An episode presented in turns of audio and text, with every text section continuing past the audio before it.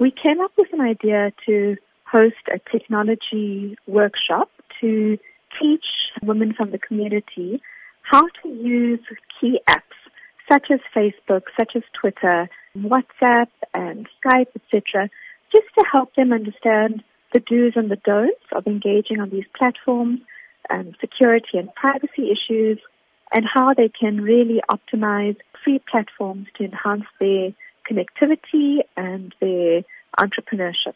Do you believe that social media is a way of uniting women, helping them share ideas and grow not only themselves, but also even if they have home businesses? Absolutely. So, what we see in East and West Africa, particularly, is that entrepreneurs are very, very effectively using mobile platforms to boost sales of their independent or um, group businesses, to connect suppliers or connect to funders, and really to profile themselves in the market um, in a way that has even connected them to international platforms.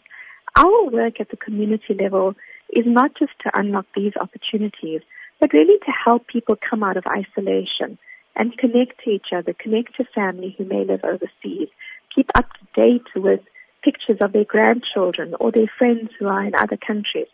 So it's got multiple ambitions and goals, but really to allow the older generation to also benefit from the technology platforms that most of the younger generation take for granted.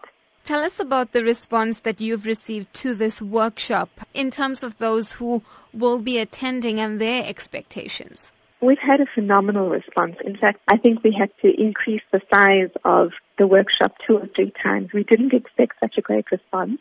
But it's not about numbers for us. It's about the impact that we will have on the individuals attending. One of the unique elements of this workshop is that we're bringing the older and the younger generations together. So we've got a group of young girls at school and at university who are going to dedicate their time to work with the older generation in the workshop and hopefully create an event that allows a whole lot of new connections to be made